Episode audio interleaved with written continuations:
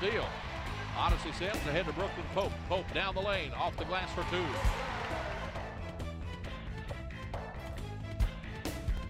Here's Palmer inside. The all alone. She puts it up and is fouled.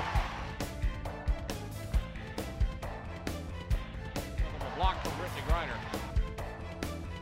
Sims head to Madden, back over to Sims, off the glass for an easy two.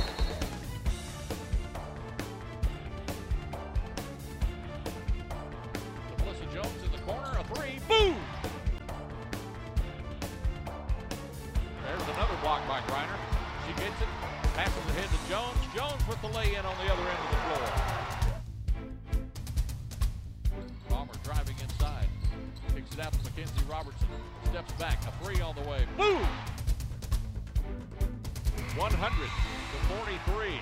Baylor wins it over Texas Southern.